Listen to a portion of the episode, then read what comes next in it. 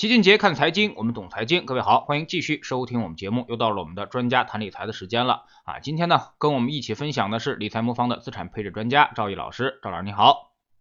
齐老师好，大家好，我是理财魔方赵毅。在新能源板块里面啊，最近又出了一个新的概念，叫做这个氢能源板块，也是连续的上涨啊。国家呢也发文说要推动氢燃料电池汽车的应用。那么氢电池和锂电池，您认为谁才是未来汽车的这个主要的能源来源呢？那么新能源的格局会发生一定的变化吗？啊，提到这个新能源的产业发展啊，其实我们目前市场中啊接触的比较多的还是锂锂电池的相关概念。但是最近呢，这个氢能源的概念也逐渐引起了投资者注意啊，主要是十一月八号啊，中共中央国务院发布了关于深入打好污染防治攻坚战的这个意见，在这个文章里面提出提出啊，要推动氢能源电池汽车的一个示范应用啊，同时也有序有序推广啊啊清洁能源汽车啊，这也引起市场的一个猜测啊，说后续会后会不会对这个氢能源啊有一些利好的政策推出。那首先需要了解一下，就是氢能源是什么，还有为什么我们会想到啊利用氢啊来做这个作为这个能源呢？啊，其实氢能源其实很简单，它其实本质上是利用氢元素和氧元素的一个反应过程啊产生的能量来作为我们能源的一个来源。那氢能源核心啊有两个优势啊，第一个优势就是环保，因为大家我们在化学课里肯定学到，氢元素和氧元素发生反应啊，它只产生水啊，不会像我们现在采用的一些高碳能源，比如说煤炭呀。会燃烧后会产生二氧化碳啊之类的温室气体，所以对环境是相对友好的。第二个呢，就是说氢元素啊，它的这个氢能源它的能量密度比较高，氢能的这个能量密度啊是石油的三倍啊，大概煤炭的四点五倍啊，所以氢能啊就作为一种既环保又高效的一个能源啊，就进入大家一个视野。那其实从我们这个人类这个能源发展的角度来看呢，就随着这个能源效率的一个提高。啊，我们的所用的燃料里面的氢含量啊，都是在逐渐上升的。比如说我们最早啊用的这种木材啊，木材基本上就是碳元素，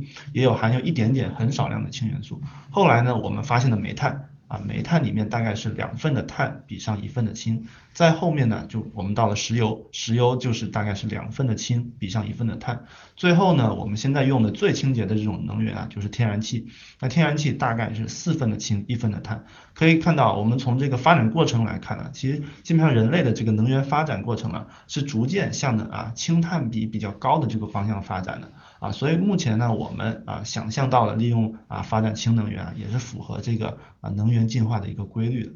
那另外呢，从大的角度来看呢，这个我认为啊，氢能源作为这个新能源产业的一部分啊。啊，它在很长时间内可能会持续受益于这个大赛道消息面的一个支持啊。大家都知道啊，控制这个气候变化现在是一个全球性的一个共识啊。比如说中美两国啊，虽然我们在很多方面分歧很大，但是在气候问题上的态度啊却是非常一致的啊，也反映出我们国家其实无论从内部经济转型还是对外啊外交需求的角度来看呢，支持新能源的这个政策确定性都还是比较高的。因此呢啊，氢能源它属于新能源概念的一部分啊，我觉得从这个角度来说啊，它可能会持续受到这个大赛道概念的一个支持。但是呢，现在我们还是要回到现实的角度来说，如果我们从现实的角度来看呢，氢能源的这个前景啊，啊，我个人认为啊，根据目前了解情况，它还是存在比较大的一个技术缺口。那首先啊，就我们和之前的那些高碳能源相比啊，氢能源最重要的一个区别啊，就是氢气啊在大自然中啊是无法独立存在的，它需要人工二次合成。而比如说木材、煤炭啊这种高碳能源啊，在自然中啊是大量存在的，不存在一个制取的问题，我们把它啊从地里面挖起来就可以了。所以呢，制氢呢其实是在氢能源的实际应用中啊啊是需要解决的一个问题。啊，现在我们国家啊制取氢气啊，主要两种形式。第一种形式是水来电解氢气，大家知道水里面有氢原子啊，但是呢，这个这个过程中啊，电能的消耗是比较大的。制氢的成本也也是比较高的啊，更何况我们国家目前啊电力还是严重依赖这个石化能源，所以呢，通过这个步骤啊，目前我们以我们国家的这种电力供应的情况来看呢，是无法起到降碳的一个目的的啊，因此啊，这个路径啊，最终啊，你说需要啊实现这种无碳的制氢啊，还是需要搭配可再生能源的一个发展，比如说太阳能、风能啊，最终呢把氢能当做一种啊储存这些可再生能源的一个工具，才有可能得到比较好的一个发展。但从目前来看啊，我们国家啊每年的这个绿氢的这个产量啊，只有大概一百万吨左右啊，占呃整体的比例呢只有不足百分之五，所以规模还处在比较小的一个阶段。那第二种呢，就是说是是利用工业的一个副产气来制氢啊，因为啊我们国家啊因为生产煤，所以我们国家每年在生产这个焦炭的一个过程中啊，会打啊产生大量的这个焦炉煤气，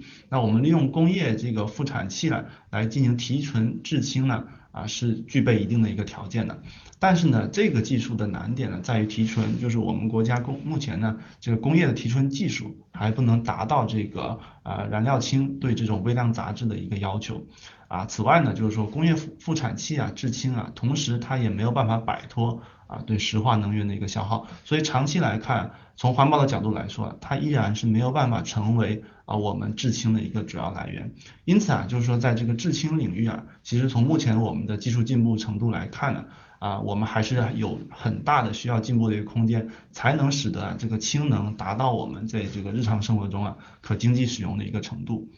并且呢，就是说从这个我们国家啊要发展氢能的角度来看呢。也有一些比较不利的因素，比如说这个氢能的这个有一些核心的关键技术啊，其实是大量被国外垄断的啊，比如说有些核心的部件，比如说质子的交换膜啊催化剂、双极板等一些核心技术啊，我们目前并不掌啊掌握啊，这个也会制约我们这个行业的一个发展，因为啊，比如说政府希望推动这个氢能的发展，它比如说啊。投入了资金，但是最终我们国家如果不能掌握这些核心技术的话，最终呢，这个核心的实际上这个市场啊，最终可能还是为外国的企业做一个嫁衣。这个呢，和锂电池相比呢，就是有很大的一个不同的。比如说在锂电池方面啊，我们全球啊前十大的一个企业，我们国家就占了七家。啊，比如说这个宁德时代和比亚迪啊，更是占据了这个前两名的一个位置。所以呢，我们国家在发展锂电池啊行业方面呢，其实打下了一个比较好的基础。这个和氢能方面呢，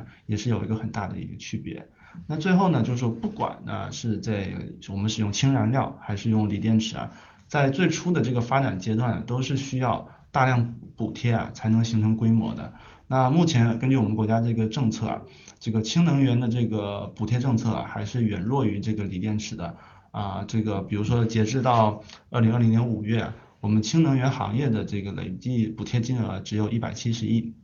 相比这个锂电池行业啊，可能相差有七倍左右啊。另外一点呢，就是说我们目前国家这个氢能产业啊，仍然这个以这个中小的民营企业为主啊，研发投入呢通常只在亿元级别，而且盈盈利水平比较弱。啊，事实上呢，就是说，如果你要推动这种这种大型的一个能源行业的话，其实是离不开一些巨头的一个投入和参与的。所以呢，从目前的规划来看呢，啊，我们国家的一些比较啊资金比较雄厚的一些大企业入局这个氢能源的这个程度啊，还非常有限啊，这一方面也会制约这个行业的一个发展。那因此呢，这个从这个产业发展角度来看呢，我们认为这个。氢能源这个目前阶段呢，可能我们认为还是处在这个科研投入会比较高的一个阶段，啊，距离大规模的这个商业化的一个生产呢，可能还会有比较长的一个时间。那从现在的这个技术发展状况来看呢，啊，氢能源可应用的这个市场规模呢还是比较小的，啊，我们国家呢现在对这个氢燃料电池的定位呢，也是把它定位为这个电动化的一个补充。那毕竟呢，现在我们制氢啊需要消耗的电力成本呢，啊其实并不比这个我们电动车直接充电要低，所以啊，但凡只要能用到电的地方啊，其实氢能啊其实并不比锂电池啊有任何的这种价格优势，所以它替代锂电池的难度还是比较高。那未来呢，氢燃料电池呢主要的应用啊，可能还是在一些啊重卡、长途大巴、航空等一些难以实现这种电动化的这种商用或者军用的一个领域。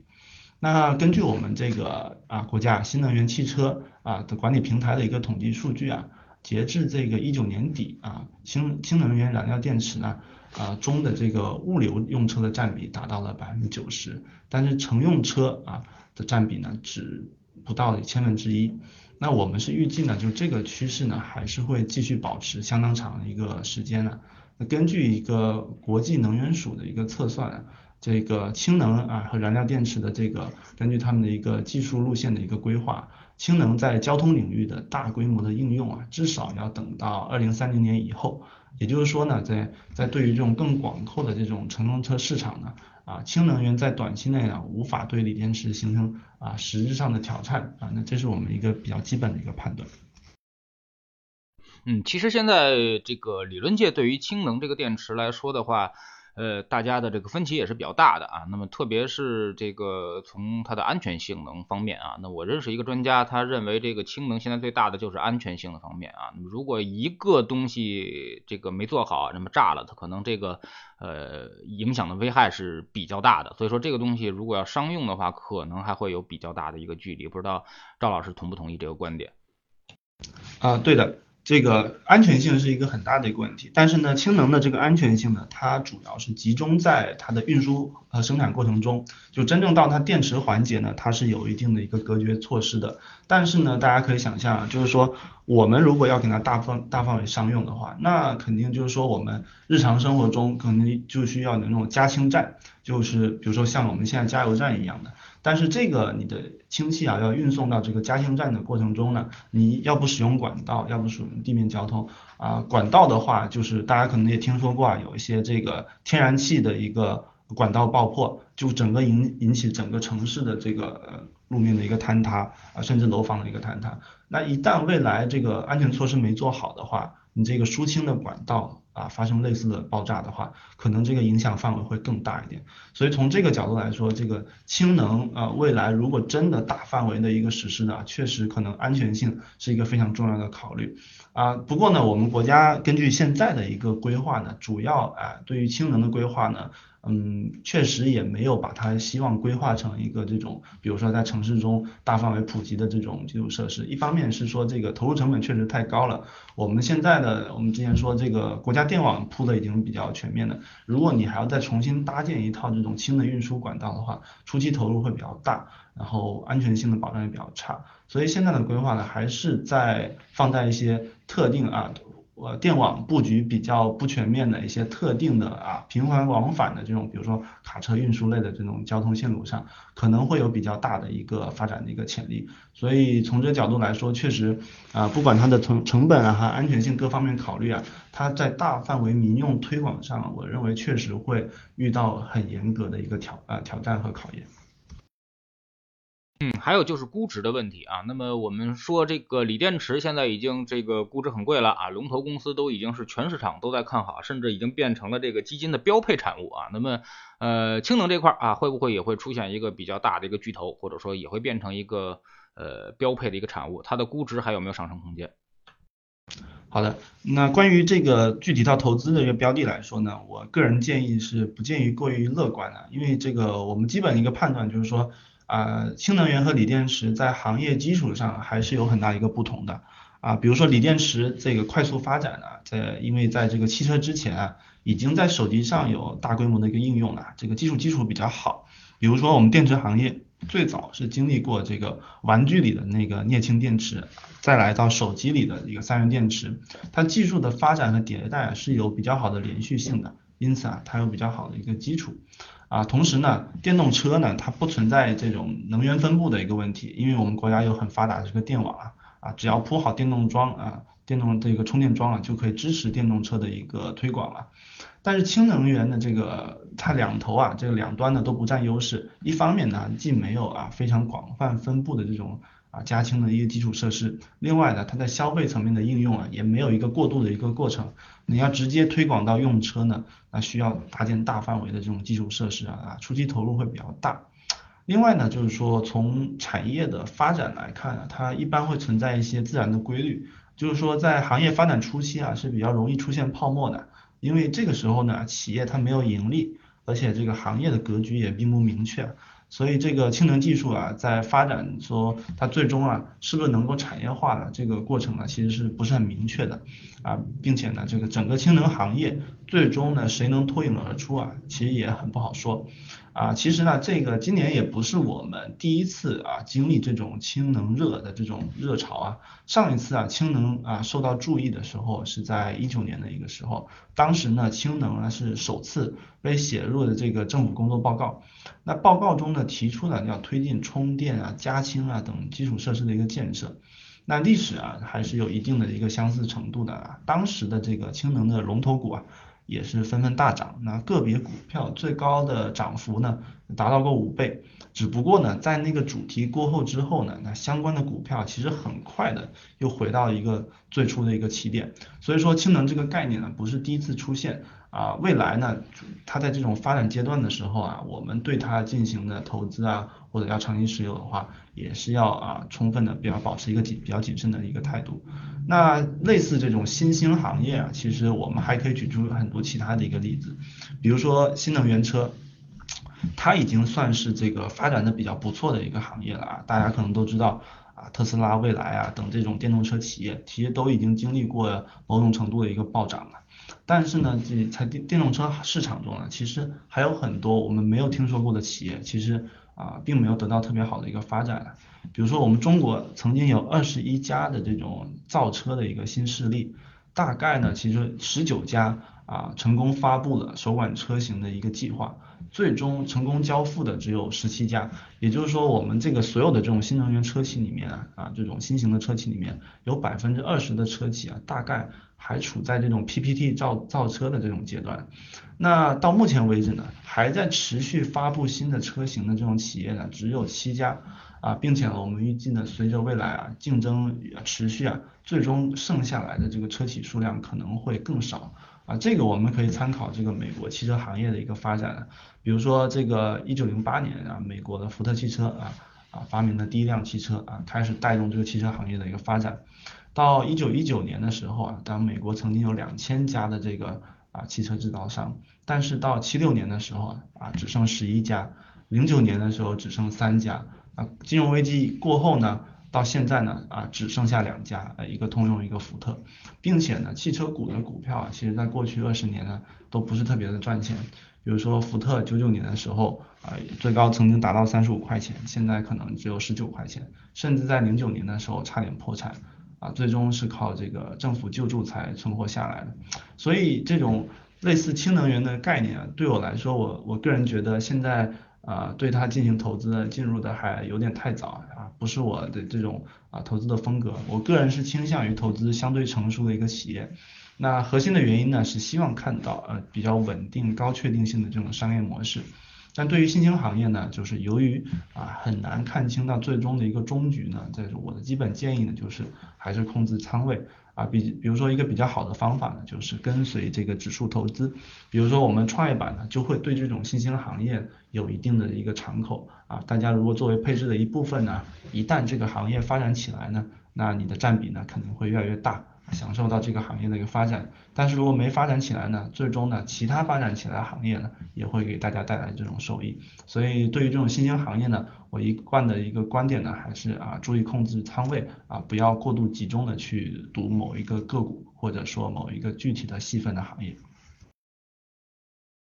那有人可能问了，那么投资相关的这个不，比如说新能源行业的基金行不行，或者新能源主题的基金，他们会不会帮我们控制风险？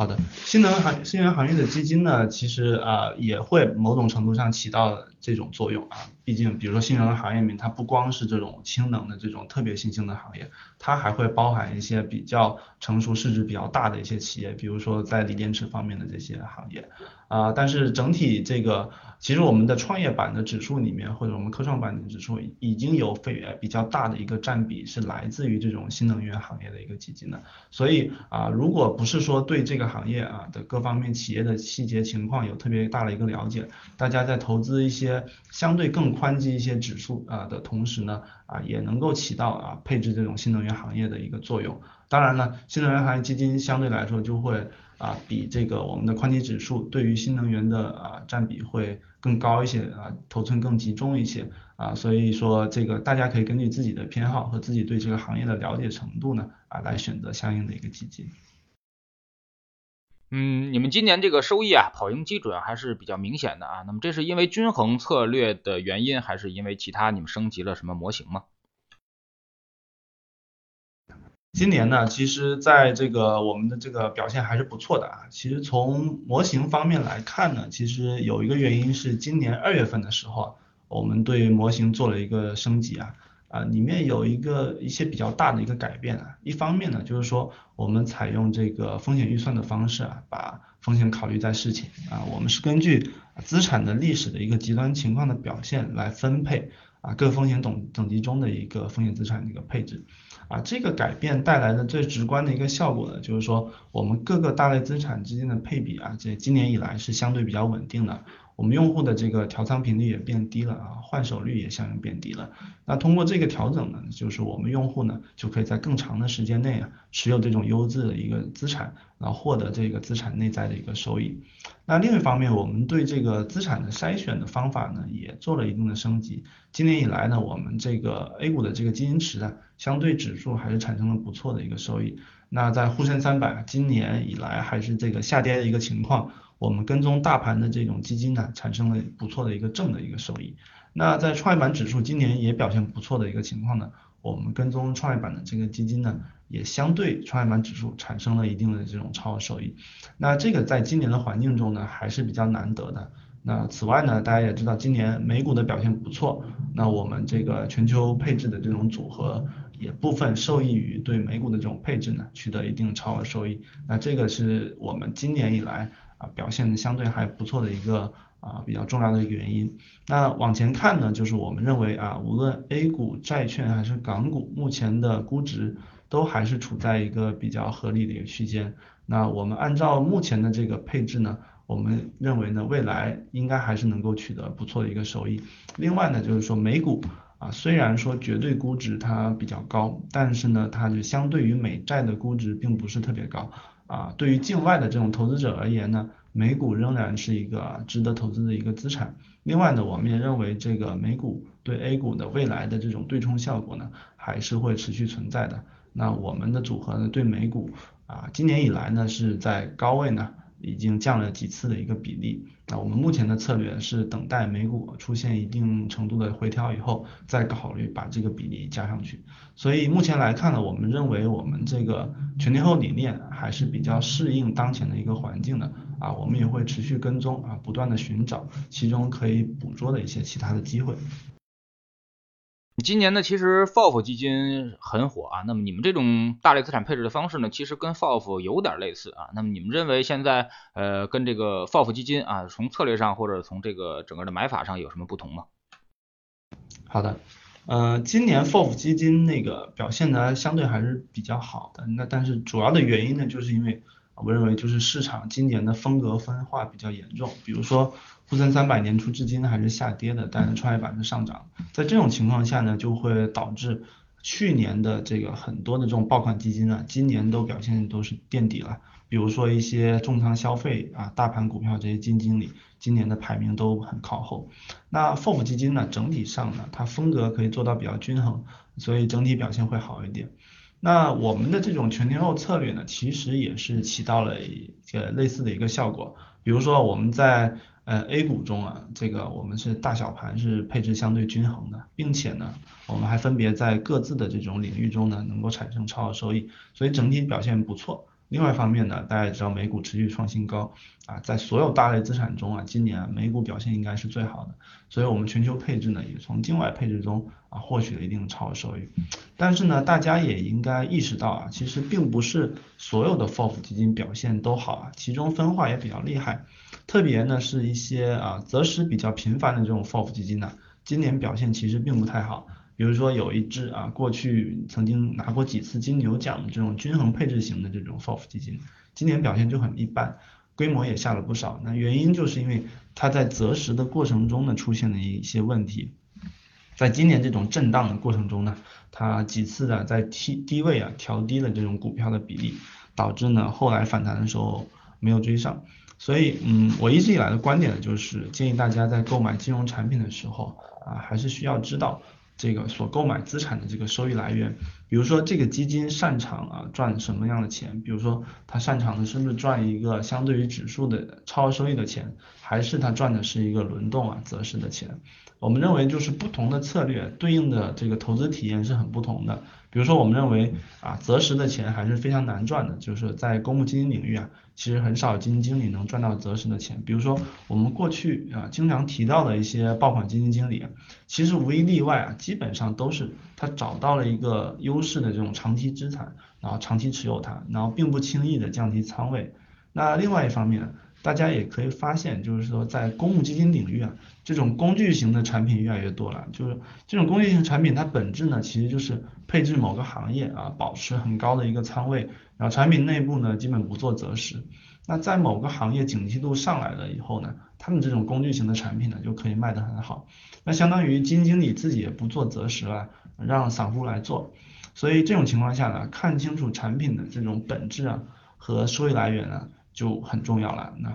那另一方面呢，就是说我们从这个魔方和 FOF 的这个区别来看呢，其实我觉得主要有几个区别啊。就是说，第一个从投资的角度来看呢，一个最重要的区别就是类似这种投顾产品呢，我觉得透明度会高一些。那投资者呢，其实是可以随时随地的看到这种啊投顾基金组合的这种底层资产的。但是那个 FOF 基金的内部的操作的透明度就没有那么高了啊，它只会在季度季度啊。公布它这个部分的一个持仓，那投资者其实并不知道基金经理啊在这中间呢会不会啊反复做一些复杂的一个操作。另外的话就是说投顾和这个 FOF 相比呢啊相对来说对投资者的陪伴会做得更好一点啊我们投顾组合会有专属的一个客服，那我们的投资团队呢也会高频次的和投资者进行沟通和交流，阐述我们的投资理念。而绝大部分的基金经理呢，其实不会把自己的策略呢做这么频繁的一个沟通啊。我一直认为呢，就是如果投资者来没有办法很好的理解投资理念呢，那最终赔钱的概率还是很高的。所以对我来说呢，我觉得从沟通的角度来讲啊，投顾组合也有它的一个优势。所以总结来看呢，就是我认为投顾组合在底层投资策略的这个透明度，还有这个沟通的透明度上呢，我觉得做的会比 FOF 好一些。那大家可以根据这些特点呢，来选择自己适合的一个产品。好，非常感谢赵毅老师来今天做客我们节目，也是跟我们聊了现在新能源比较热的这么一些话题啊。那么其实呢，呃，均衡配置，我们说才是我们这个长期跟随市场或者是跟随这个市场陪跑的一个主要原因啊。那么，因为如果你的风格比较极限，比如说你追求的是大幅跑赢市场，那么你一定会有一个大幅跑输市场的时候啊。说今年过热的一些基金啊，今年过热的一些股票，那么在未来发生均值回归的可能性就非常非常的大了啊。也就是说。长期来看，基准是比较重要的。那么，怎么能够跑赢基准呢？就需要我们啊多类的配置资产，多类的这个跟踪风格啊。非常感谢赵毅老师，再见。谢谢齐老师，再见。